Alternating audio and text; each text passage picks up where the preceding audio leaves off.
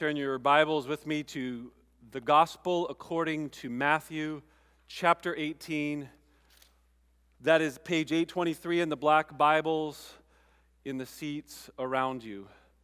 Matthew chapter 18, starting in verses 10 to 14. That's the section of Scripture that we're going to focus most of our attention on. But Matthew 18 is a long teaching block. If you have those Bibles that take the words of Jesus and put them in red letters. This whole chapter is red letter. This is all Jesus speaking uh, pretty much through the whole chapter. There's five big teaching sections in the Gospel of Matthew. So it's one of the more better organized books in the Bible. It's very clear how Matthew has organized this book. And so there's big teaching sections like if you've ever heard of the Sermon on the Mount. That's the first big teaching block from Jesus. And then there's the Sermon on the Mission, and it's where he's sending out the disciples, and that's in Matthew chapter 10. It's a big teaching block. And then the third big teaching block is Matthew chapter 13, a whole bunch of parables. So if you go Matthews 5 through 7, Matthew 10, and Matthew 13, that's the first three big teaching blocks we've covered, and we're now on number four. And because of the love of the Jewish Bible and the Torah, there's going to be one more. There's five teachings of Jesus as if this is now the new Moses, the new Torah, the new Word of God. Um, so we're in the fourth one. And this fourth one, if you were to describe what it's about, I think it's a lot about how to do community and life together as a church. That'd be one way to summarize the whole chapter, is about community and life together in the church. So here's my question I want to throw out there right now that's kind of a bit of a, a struggle that I would like to see some resolution through our text. And here's the question as I was looking at the whole chapter and what's come before us and what's coming after us in last week and next week's message. How can the church become a Christian community that is serious about fighting our sin collectively together? How can we do that? And at the same time, not look down on one another.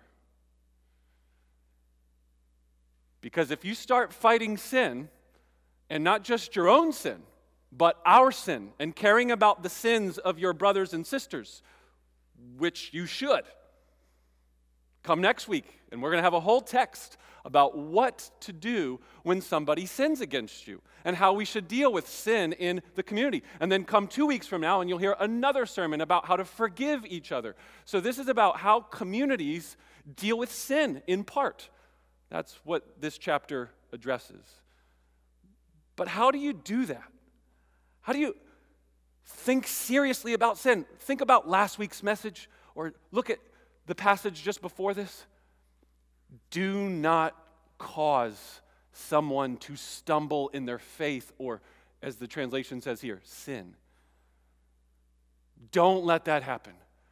It would be better for you to take a giant millstone, big, huge rock, tie it to your neck, and jump and drown in the water. That would be better than causing a Christian in the church to sin. Serious talk about sin in the opening part of this chapter. It would be better for you to cut off a hand, gouge out an eye, or cut off your foot. The things you do with your hands, the path you're walking with your life and how you see the world with your eyes. It's a total perspective of, man, you might as well just get rid of all those different things if you're going to cause Christians to sin. So now we get to our text. I think it gives us an insight on how the church can become serious about fighting sin and serious about seeking out those who are straying away from the church, but do so without looking down on them, which is not an easy thing to do. So let's read the passage and let's consider how this works. Matthew chapter 18, verses 10 to 14. See that you do not despise one of these little ones, for I tell you that in heaven, their angels always see the face of my Father who is in heaven. What do you think? If a man has a hundred sheep and one of them has gone astray, does he not leave the 99 on the mountains and go in search of the one that went astray? And if he finds it, truly I say to you, he rejoices over it more than over the 99 that never went astray. So it is not the will of my Father who is in heaven that one of these little ones should perish. The big idea of the message, hopefully, one takeaway sentence, answering the question right from the start only by the power of the gospel can we fight our sin together and not look down at one another. It will only be if we grasp and know and live out of the gospel. If you're new to church, the gospel is a word that summarizes the good news. The word gospel means good news, and it's a word that's used throughout the Bible to summarize the good news of what God has done to rescue sinners. In a nutshell, that's what we mean by gospel. So, the power of a message of a God who's rescuing sinners, that has power in it. And if we believe it and we let it change our hearts and we live out of that reality, then we can fight sin together. And then we can do it without looking down on one another. Here's the outline of the message three points about the gospel, three statements. The gospel, it promotes the weak. The gospel, it pursues the weak. The gospel prizes the weak. Let's take them one at a time. Promotes the weak, pursues the weak, prizes the weak. First, the gospel promotes the weak, it gives the weak a promotion. Look at verse 11 again. Or, sorry, that's 10. See that you do not despise one of these little ones. For I tell you that in heaven their angels always see the face of my Father who is in heaven. So, the first command we get from Jesus in this section is do not despise a little one. Let's break down that phrase. Do not despise a little one. Do not despise. That word literally just means to look down on somebody. Like you break down the word, it's two parts, and it's to look down. So, despising is to look down on someone. That's why I keep using that phrase throughout the message. How do we not look down or despise others in the church? And the phrase little ones, if you go back to verses 5 and 6, if you look your eyes up, you will see that Jesus was just asked about what a great person is in the kingdom or who is the greatest in the kingdom, and he redefines it by putting a child in their midst. And then look at verses 5 and 6. Whoever receives one such child in my name receives me. But whoever causes one of these little ones who believe in me to sin, it would be better for them, and, and, as we read, have a great millstone fastened around their neck and be thrown in the sea. Jesus uses a child as a literal and figurative illustration for what greatness is like and notice from here on out this repetition of little ones. He says it in verse 6, where he says, Don't cause the little ones, and then he defines what little ones mean those who believe in me. So he goes from child, like an actual seven years or younger child, to then broaden his point to all Christians who believe in Jesus are little ones. And then he uses that language again, we see in verse 10 of our text. And so obviously he is talking about more than just little children, although it includes little children. It's children plus the children of God, the family of faith, Christians, those who believe the gospel and have their lives shaped by it. So that's what he says. Don't look down on Christians. Don't look down on believers. The church should be a place where there's equal standing before God, not, well, he's really holy, she's really holy. Now, that might be true in our everyday lives where we're in different places, but the way we look at each other, there should be an equality. Anybody look around the world and think, we've got some problems with equality as humanity? You know, like we're not doing good at being equal and treating each other with respect and dignity, and that there's a lot of divisiveness in the world.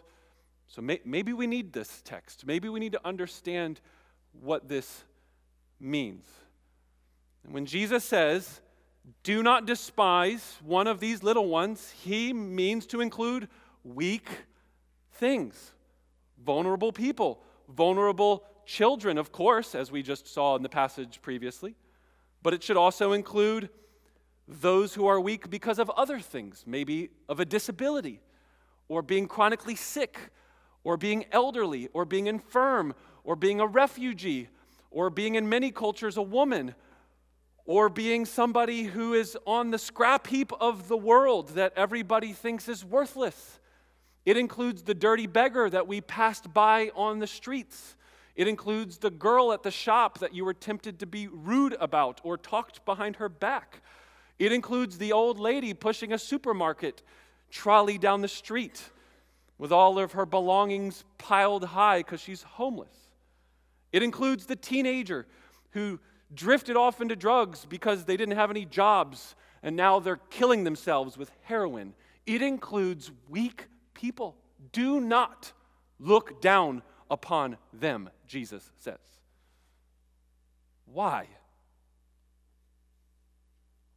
Why should I not look down on them? I'm obviously better than them. Stronger, better looking, smarter, have a better job, nicer house. Why would I look down on somebody like that? It's my natural impulse to do that. Why would I not? Answer Jesus. For. Anytime you see a word for, sometimes you can just swip it, switch it to because. Why should I not do that? Because I tell you that in heaven, their angels always see the face of my Father who is in heaven. How cool is that? How about that for a reason why you should not look down on each other? You're not going to find that anywhere except the Bible. You're not going to find that in any self help book. You're not going to find that in any sort of book about bringing people together, for they have angels that are looking at the face of the Father in heaven. Now, a lot of you might be thinking, what does that even mean? And that's a good question. Genuinely is a good question.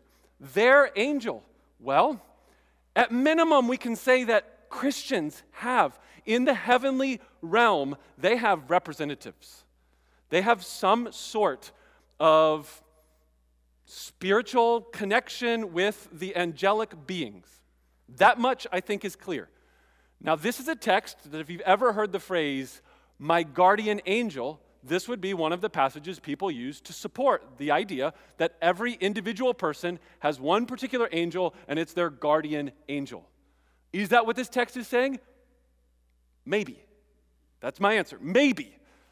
Because it's just not that clear one way or another. Now, when you think about a guardian angel, you'd think about an angel that's protecting you on earth. Typically, that's the context I feel like I hear guardian angels. Any head nods would be like, yeah, that, that's kind of how we hear about guardian angels. So, what are these angels doing that Jesus is talking about? Protecting people on earth? Well, no. I mean, that's a very different concept altogether. These angels are looking at the face of the Father. And so then you got to ask, what's the significance of that? Maybe if you're familiar with the Bible, a passage, a story comes to mind, Isaiah 6, where you've got these not angels, but these heavenly creatures, and they've got six wings. Angels, by the way, are never described as, as having wings or halos or a bunch of other things that we think about in the Bible. They're pretty much, as we can tell, just kind of human looking creatures when they at least appear on the earth. What they're like in the heavenlies, who knows? Again, I haven't been to heaven, so can't tell you there. But here's what we can say they don't have wings, they don't have halos. So in Isaiah 6, when it talks about the seraphim, it's a different creature altogether, an angelic being. In fact, seraphim comes from the root word for like an, a serpent or a, a, snake or something. That's the Hebrew word for a seraphim. And um, we see these creatures in Genesis chapter 3 when Adam and Eve are banished from the garden, and these seraphim have these giant swords, and it's blocking the entrance to the Garden of Eden. When Isaiah has a vision in the heavenly place, he sees these creatures covering their face. Anyone remember this? Isaiah chapter 6? And then covering their feet with their giant, massive wings. And I say they're giant because it says the voice of these creatures was shaking the temple. And if you're Isaiah and you've seen the temple before, temple's big or small? It's, it's big. giant columns, huge fortress type building. And if you're shaking something that's just like one of the biggest buildings, I mean, just imagine saying, yeah, it shook the downtown of Chicago. You'd be like, whoa, from some speaking? So that's these creatures, and they're hiding their faces. As massive and as strong and as powerful as they are, they're hiding from the glory of the Lord. That's Isaiah 6. What are these angels doing? Not hiding. Right in front of the Father. Their faces are right there. And so, these little ones that Jesus is referring to, Christians, we have friends in high places. We have advocates and representatives. Isn't it interesting how so much of what makes you powerful or great or successful in this world is whether or not you know somebody, who your family and friends are? How many times does our world get it upside down and messed up that the lower qualified people get the promotion or job or part or something just because they knew the boss or they knew the director or they knew the so and so and they got it? Because it all matters who you know. And Jesus is saying, little ones, they know somebody. They've got somebody that's representing them in the heavenlies and defending them. I would think of it best probably less than a guardian angel, but more like a courtroom scene because often the Jewish Christian concept of what's going on in the heavens is often compared to a courtroom scene where God is the great judge, and then there's all these counselors before him, and then there's these accusers, like a prosecuting accuser, and that's the Satan figure that you find in like Job 1 or in other places. And so they're making these accusations, but then you've got these others that are then defending and pleading and interceding, and the chief of all of them is Jesus himself, the second person of the Trinity that we find in other scripture passage. But I think you should think about these angels as like the defense attorney for the church. Whether there's one for each person or one or for each region or whatever, that's again where I'm like, I don't know, above my pay grade. but the gospel message is promoting the weak by saying, hey, you need to know who they know. You need to know who's supporting them up in the heavens right now. You need to know that God thinks highly of these little ones. By allowing them into his presence and they can stare at his face and don't need to be covered. This is promoting the weak. Jesus is telling us that the little ones have probably the most powerful friends that any of us could have. It's interesting that these angels always see the face of the Father but we're the ones who hide our faces from the weak things of the world. But the angels do not hide their faces in the presence of God. There's some kind of paradox here, I think. We're ashamed of the weak, but God isn't. And so, therefore, as a church, let's think about our community. Will Embassy Church be a place where it is not important who you are or where you come from or where you work or what's in your bank account or what kind of stuff you wear or what kind of car you drive. Is that the kind of church we are? Are we really believing the gospel? That the gospel takes weak sinners and promotes them and gives them the status of being seated with Christ and having angels represent us? I mean, this is exalted language about weak people like us. Do we believe this? Or do we look down on people because they didn't get as good of test scores as we did in school? This is how we measure each other. And we're always, I think, constantly battling in our hearts against the temptation to size each other up. Guys, this is what we do a lot. I think the ladies probably do it too, just because we're all sinners. But as a guy, I know that we're just constantly sizing each other up whether it's on the basketball court or in the weight room or what sort of job we have. The church is no place for this. It is not a place for us to talk like this, look like this, or treat each other like this. Do you look down at people by scanning the room after church and having a conversation with somebody and wondering, yeah, this conversation's not going anywhere? Uh, who else could I talk to? Think about it. That's probably you despising a little one that's right in front of you. Angels in heaven are standing before the Father representing them, and you're like, yeah, I'm done with you. This is what we do. And this should not be. And so Jesus commands us realize what the gospel does to flip upside down your value system so that you do not despise a single member of his church. He values the church so, so tenderly and sweetly. You aren't better than the person next to you. Oh, maybe in worldly standards.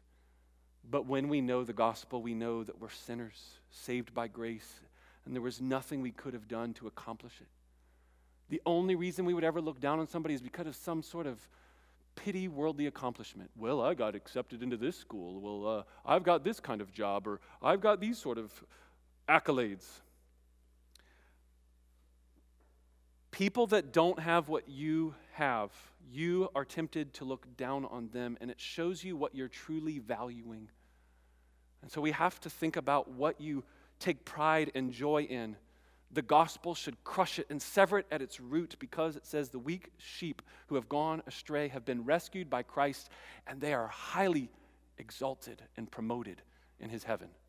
That's point number one. The gospel promotes the weak little ones. Number two, the gospel pursues the weak. The gospel pursues the weak. This is verse 12. What do you think if a man has a hundred sheep and one of them has gone astray? Does he not leave the 99 on the mountains and go in search of the one that went astray? The good shepherd in this parable story goes in search of the one who went astray. Sometimes this stray word has been translated misled, but I think the best way to read it is exactly as you see it here in your Bible is somebody who has gone astray. You should not despise the little ones, even the little ones who, in their folly and foolishness and sin, go astray. Don't even despise them because the gospel pursues weak, running away, rebellious children. The sheep will not find their way home by themselves, which is why they need Christ. They need the work of the Holy Spirit to help them find their way home. A pastor who was a former, what, farmer? Shepherd? Owner of sheep? So used to working out in the sheep fields and then became a pastor as he was teaching on this concept. He said, Too often people think of it as like, well, I had a dog one time and it ran away and we went and found it. And then when we found it, we were so excited because it was my dear pet. And then we walked home and it was happy to, like, yay, we got our dog back. That's the, the wrong picture. He said that when a shepherd loses a sheep, it's because the sheep's an idiot. Like, sheep are dumb and they don't get it and they're stubborn and they're rebellious and that the shepherd has to go find the sheep. When he find the sheep, basically tie them up and hold them over their shoulders and bring them back because they would not just be like, oh, come on, doggy. They would not do that sort of thing.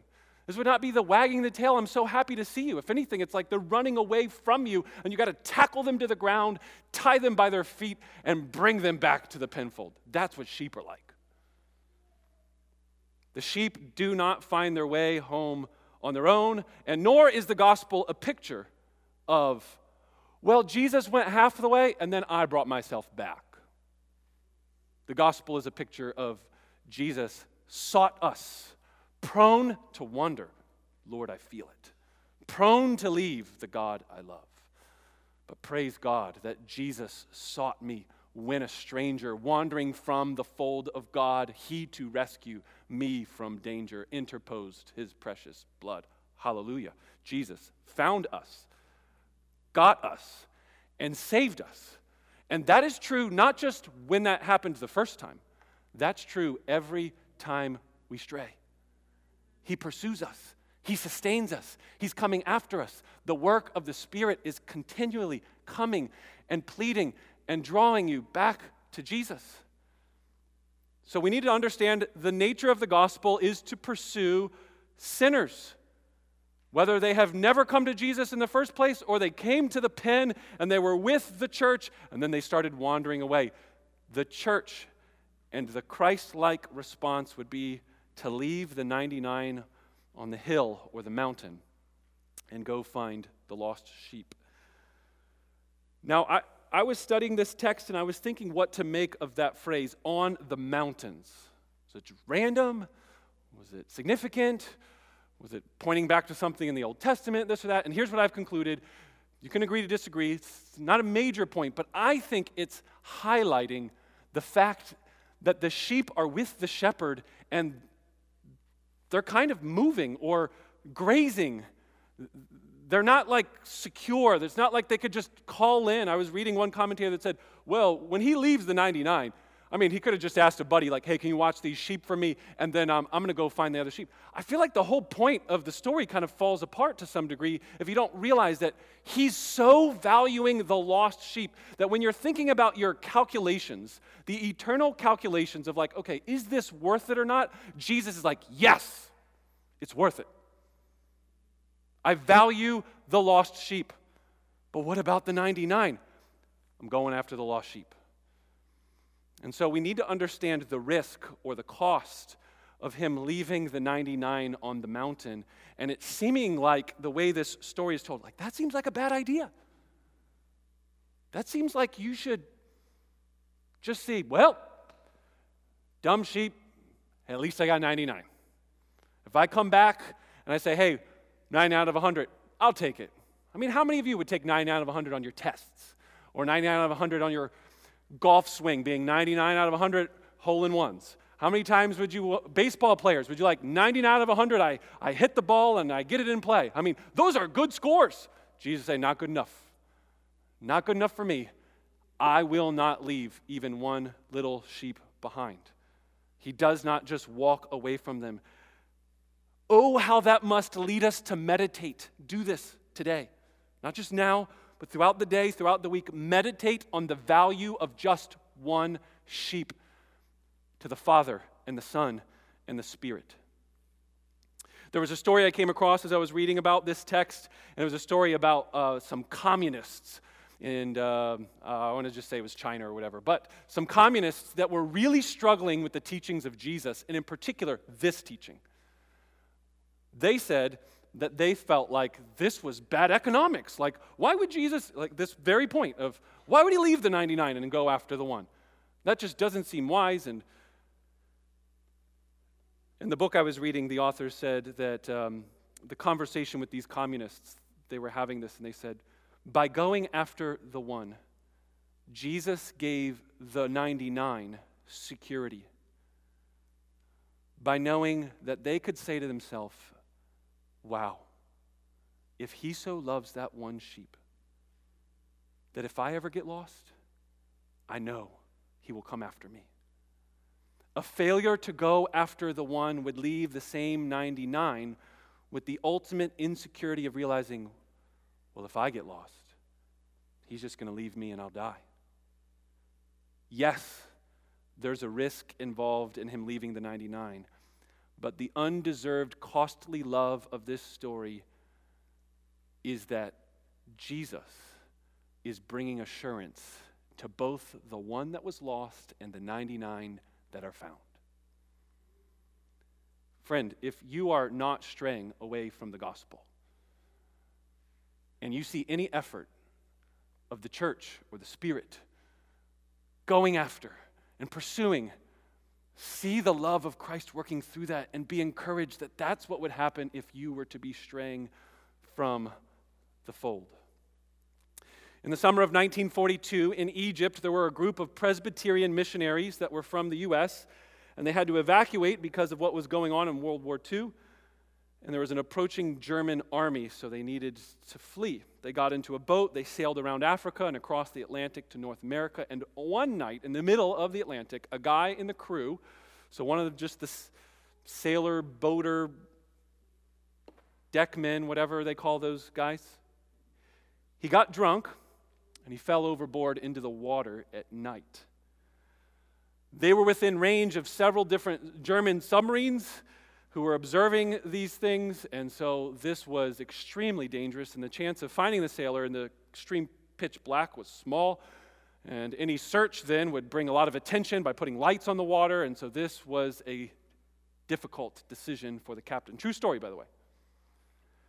The captain made the courageous and risky decision to say, We're turning around, and they used spotlights and steered in circles, hoping through the dead of the night they would spot the tiny speck of a bobbing head in the waves. They circled and circled for an hour, shouting and scanning the ocean. And to their great joy, the man was spotted, retrieved, and saved. This is an example of what Jesus is telling us here of leaving the 99 and pursuing the lost sheep, even at the cost or the risk of others maybe being harmed. Friends, the gospel runs after weak sheep. Will we be shepherd like and run after those who have strayed? I know this might seem like I'm just inserting in something that has been impressed upon me, but I feel like this flows very naturally from this text. How is this not a great argument for church membership? I mean, think about it. How do you know who the 99 or the 100 are if you don't have some definition of who's sheep and who's not sheep?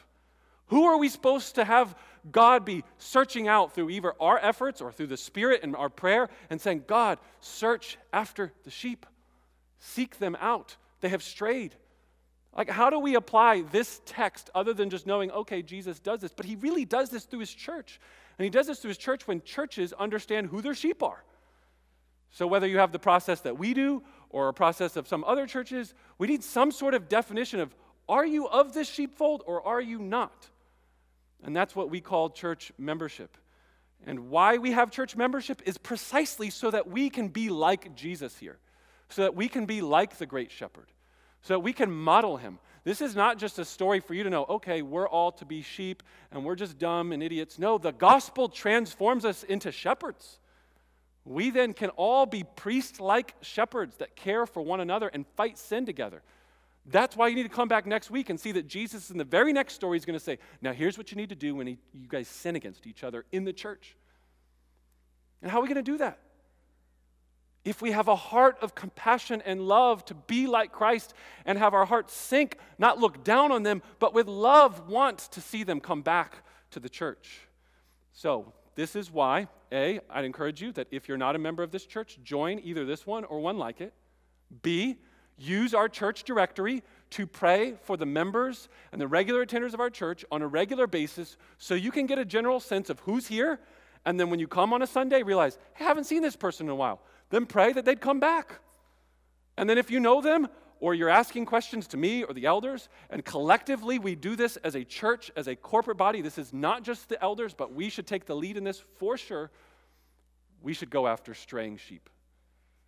And my hope and prayer is that we will, and that not be, we're looking down on you. We're better. We're going to church more than you are. That's not the spirit at all. The gospel humbles us. We're not looking down, we're looking out like Christ does, and we want to see them rescued. Why? Third, final point the gospel prizes the weak, values the weak.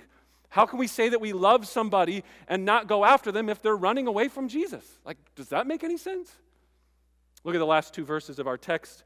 And if he finds it, truly I say to you, he rejoices over it more than over the 99 that never went astray. So it is not the will of my Father who is in heaven that any one of these little ones should perish.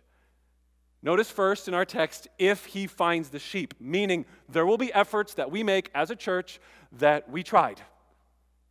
We tried to rescue lost sheep that have gone astray, and we cannot change their minds or hearts. This is the work of God, and it's they're personally responsible, God's involved, but we need to do everything we can on our end.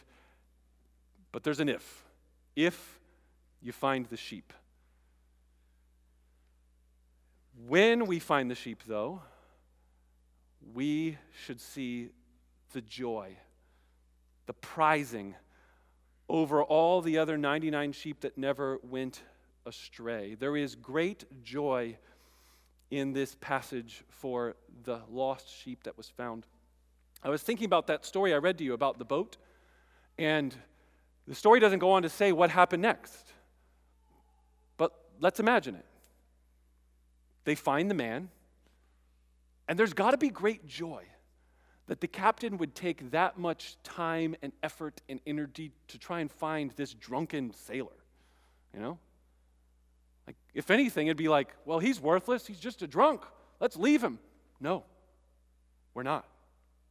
The captain loved and cared about him, and so there was joy in finding the person. There had to have been just great rejoicing and commemorating, like, oh, wow, we're so glad you're back. That was a close one. Well, I'm so glad you're alive. Like that, imagine those conversations. But then imagine also the conversations of, man, that captain, he's something. I mean, what courage, what boldness, what love. The joy here should be the joy of the shepherd and the joy of the lost sheep. Don't miss out on both of those joys. The joy of finding the sheep, what we would think of as worthless. Oh, the drunken sailor in the water, let's just leave him. Serves him right. No, that's not the way God views it. It's not the way the captain viewed it. It's not the way we should view it. There is joy in finding a human who is lost and strayed and drowning and saying, let's rescue them from danger. And then there is joy in realizing, man, we've got a really good captain. We have an amazing shepherd. One of the things that you need to start doing inventory on is what you take joy in. Because what you value will be determined by what you take delight and joy in. And you need to realize that what makes Jesus so valuable is that as a shepherd, he takes joy in what you and I would think is worthless. Jesus takes joy in finding a lost sheep and leaving the 99 and being like, wow, that is greater than anything else. Sheep, that's what Jesus takes joy in? The sheep? Why? And how can the gospel allow you and I to be a community that fights for sin together and with each other and go after lost sheep and not look down on each other? Well, when you realize that the shepherd became a sheep. I mean, think about how all through this service we kept seeing in the Bible, Old and New Testament, and those are just a few texts, the Good Shepherd. But the Good Shepherd laid down his life for the sheep by becoming a sheep. Do you remember John the Baptist's words? John chapter 1.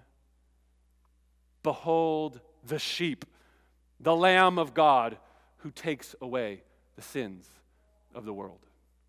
One of my favorite sheep texts is what we're about to celebrate now the Lord's Supper. The Lord's Supper is a celebration of a lamb dying and the blood of the lamb covering over the doorposts. And in Matthew, Mark, Luke, and John, I think all four Gospels, when they tell the story of the Lord's Supper, they have the details of the disciples, the upper room, there's the bread, there's the cup. But if you've been reading your Old Testament, you know anything about Jewish traditions, you know that the centerpiece of that meal is the the sheep. The lamb at the center of the feast. But you read Matthew, Mark, Luke, and John. What do you not hear at that table? Bread, wine, but no sheep. That's because the sheep wasn't on the table, the sheep was sitting at the table. The great shepherd of the sheep became a sheep. Know his great love by seeing him sacrifice his blood for you by becoming one of us. So the shepherd became a sheep so that you sheep could be rescued and that you then could be turned into a shepherd and seek the lost and the strayed. May we do that by the Spirit's power to the glory of Jesus' name with all humility. And let's do it so that those would be rescued from their straying. Let's pray together.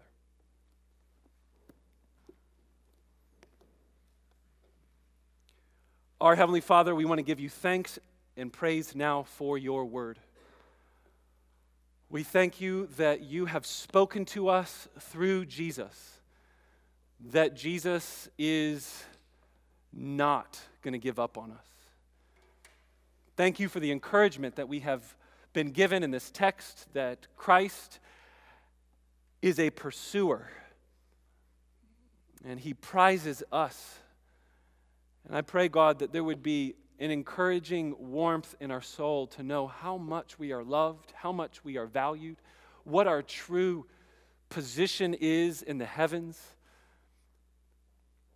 And let that humble us and still be confident about who we are in Christ, who we are in this world. Father, I pray that you would give us the ability to fight our sin together. That when people in our church are strayed, and walking away from Christ, that we would pray earnestly and that we would run after them. And so give us the grace, God, to be able to do that as you have done it. So we ask, Father, for your Spirit and his help. In Jesus' name, amen.